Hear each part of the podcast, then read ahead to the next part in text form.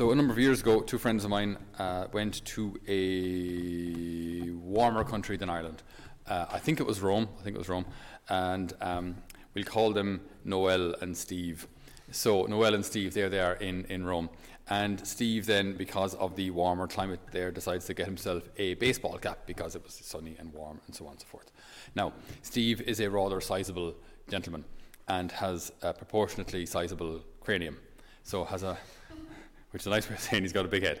So, so um, he went in hat shopping anyway and got himself, I, I don't know, an average, a medium, maybe even a large hat. But yeah, uh, and a day later, and uh, two days later, and three days later, he was just complaining all the time. Jeannie, he said, I've just got such a headache. Right, I've got such a headache.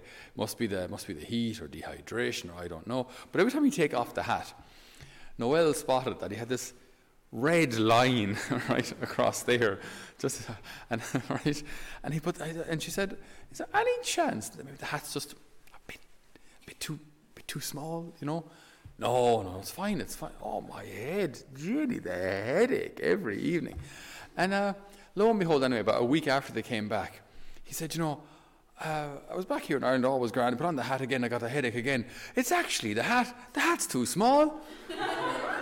And, uh, and she said, Yeah, go figure. Wow. There you go. So, point being, point being, at times we can be our own worst enemies. You know, at times like we do something that, that hurts us and we're entirely unaware of it. And sometimes, even if someone points it out, we don't spot it. It's, it, it's, it, that's, a, that's a difficult part of, of ministry, if I'm honest, where, where you have to walk with people. And sometimes the issue is glaringly obvious, but you can't necessarily say it until the person is ready. You know, so you can't you can't just go on fixing people. You know, you have to wait until until the person is ready. Okay, so you can imagine Jesus as well as, as he walks around. I mean, he who can see hearts and knows souls. But he also knows when the person is ready or when they're not. You know, so he, he didn't go around just immediately kind of reading your soul, reading your soul. You need to change this, you need to change that, you need to change the other, or going to hell, purgatory. Mm, don't know. Um, you know, like he, that's not what he did.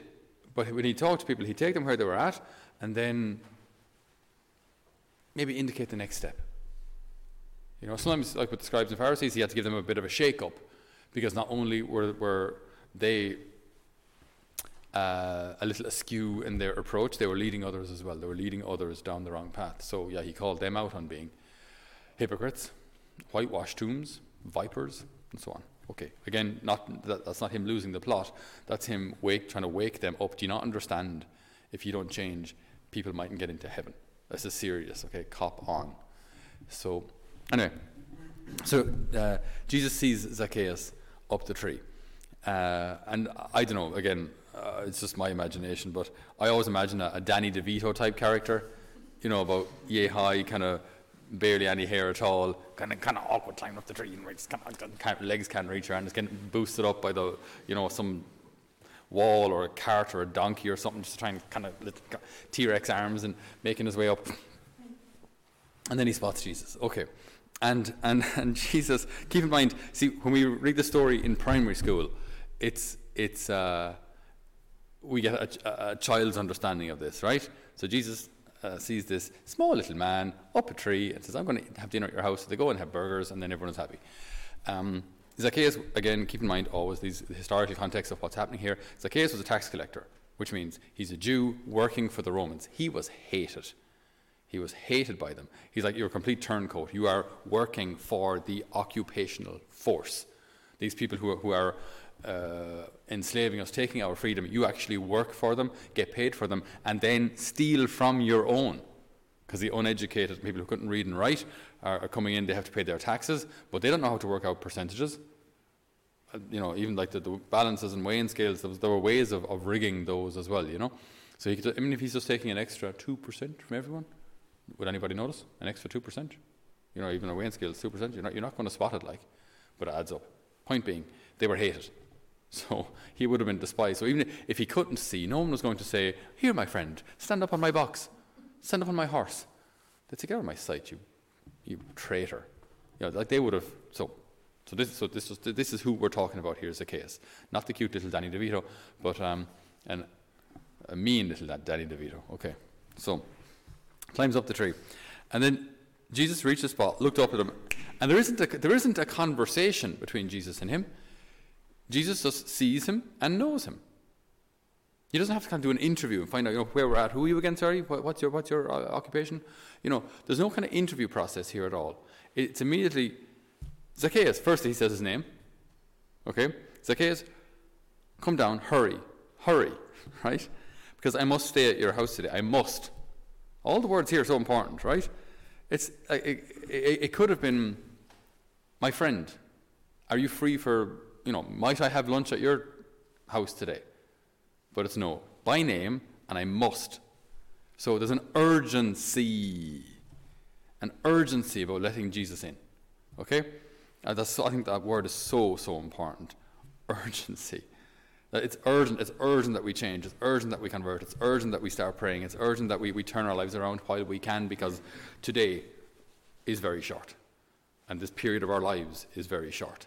And before you know it, lads, you're going to be 42, wondering how you got so fat. before, before, before you know it, before you know it. And then apparently, people who are a little older than me have told me that yeah, your 40s just fly, and then the 50s equally, and then voila, you're retired. How did that happen?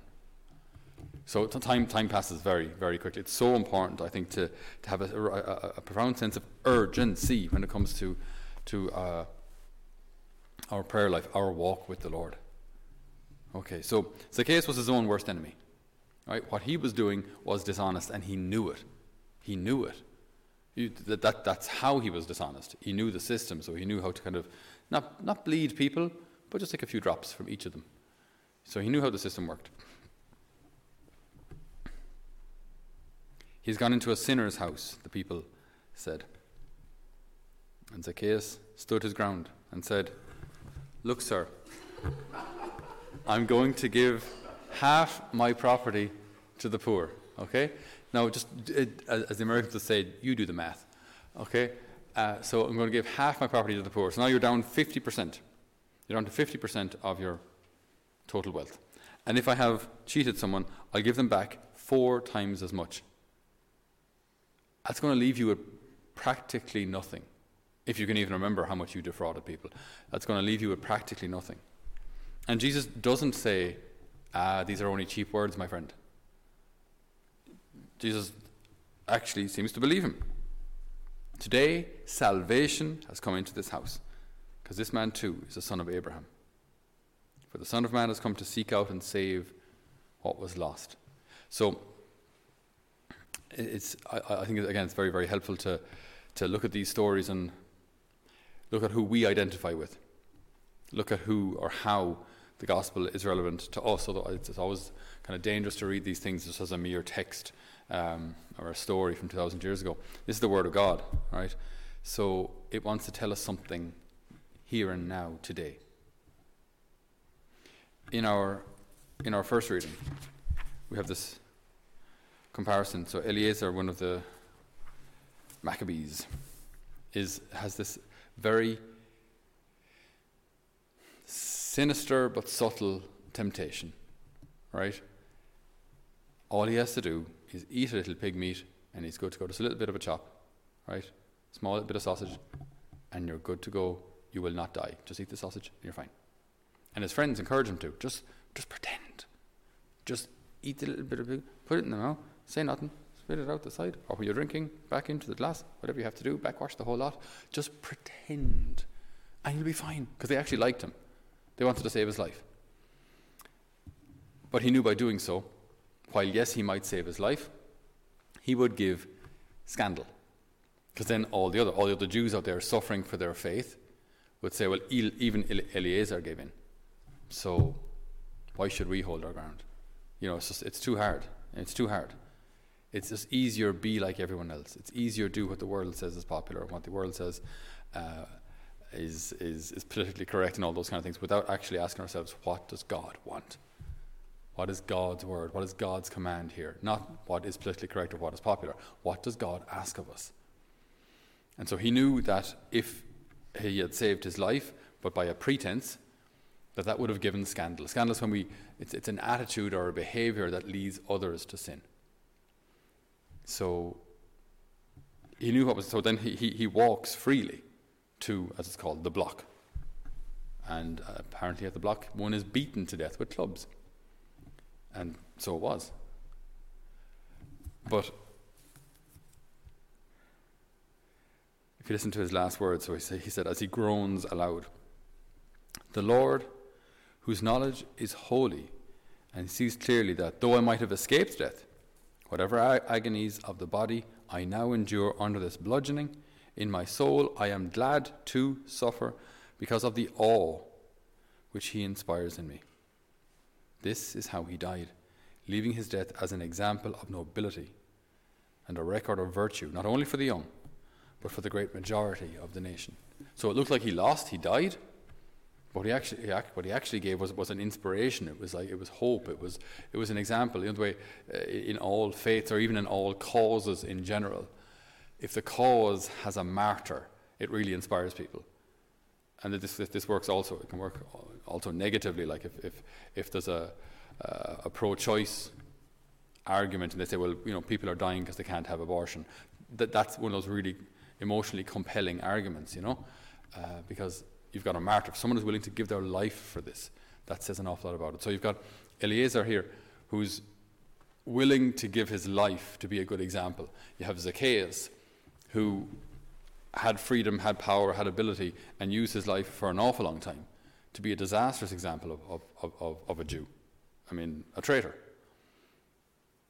But then Jesus enters his life, and everything changes. Everything changes radically and quickly. So, who, who are we? Who am I in this story? Or what in me needs to change? And what needs to change now? Where is it like something that needs to change urgently? Like, you know, it's uh, when it comes to, to prayer, when it comes to conversion, it, it is easy to sit on the fence, and it's easy to sit on the fence and not even be aware that we're sitting on the fence. We can be up the sycamore tree and not even aware that we're up a tree because we're, we're finally the same height as everyone else. So it looks okay, but but in us what actually needs to change. Do you know, if, if, if my prayer life, if my prayer time is just, if it's empty, if it's just as we like meditated yesterday, if it's just me thinking of all the bad things in the world and all the bad things in my life, that's not prayer. Raising your gaze, raise your eyes. If there's someone that needs to be forgiven, if there's someone that I find it hard to love, you know, where is that? Where is that urgent change needed? Now. And as we were saying yesterday as well, to, to pray that with that realization that without God's help, we don't stand a chance. Without the grace of God, we can't do these things. So then I recognize what I need to do, but I also recognize that I need God to do it. And that then we, we walk with Him towards virtue and ultimately towards heaven. So, Lord, we pray for this, this radical change, this radical conversion in each one of us. For you, Lord, have not given up on us. For you promise us that you have not come to condemn us, but you've come to seek out and save what was lost. Amen. So, dear brothers and sisters, thank you so much for joining us for uh, this homily via YouTube, via our live stream, or via the various podcasts. Uh, thank you so much for, for being part of our extended family, uh, wherever you may be.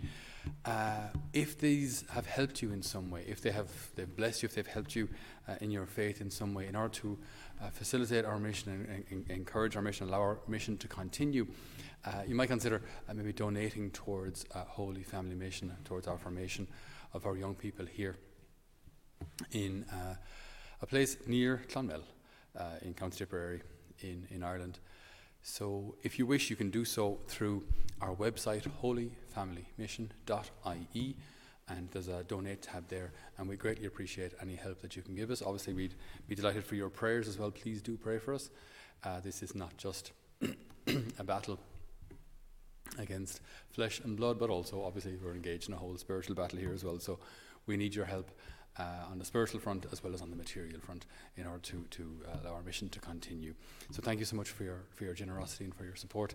And be assured of our prayers, especially on Wednesday when we offer our Mass and our prayers for all of our friends and benefactors. So God bless you, and we'll hopefully see you or hear you uh, on a future podcast or homily. God bless.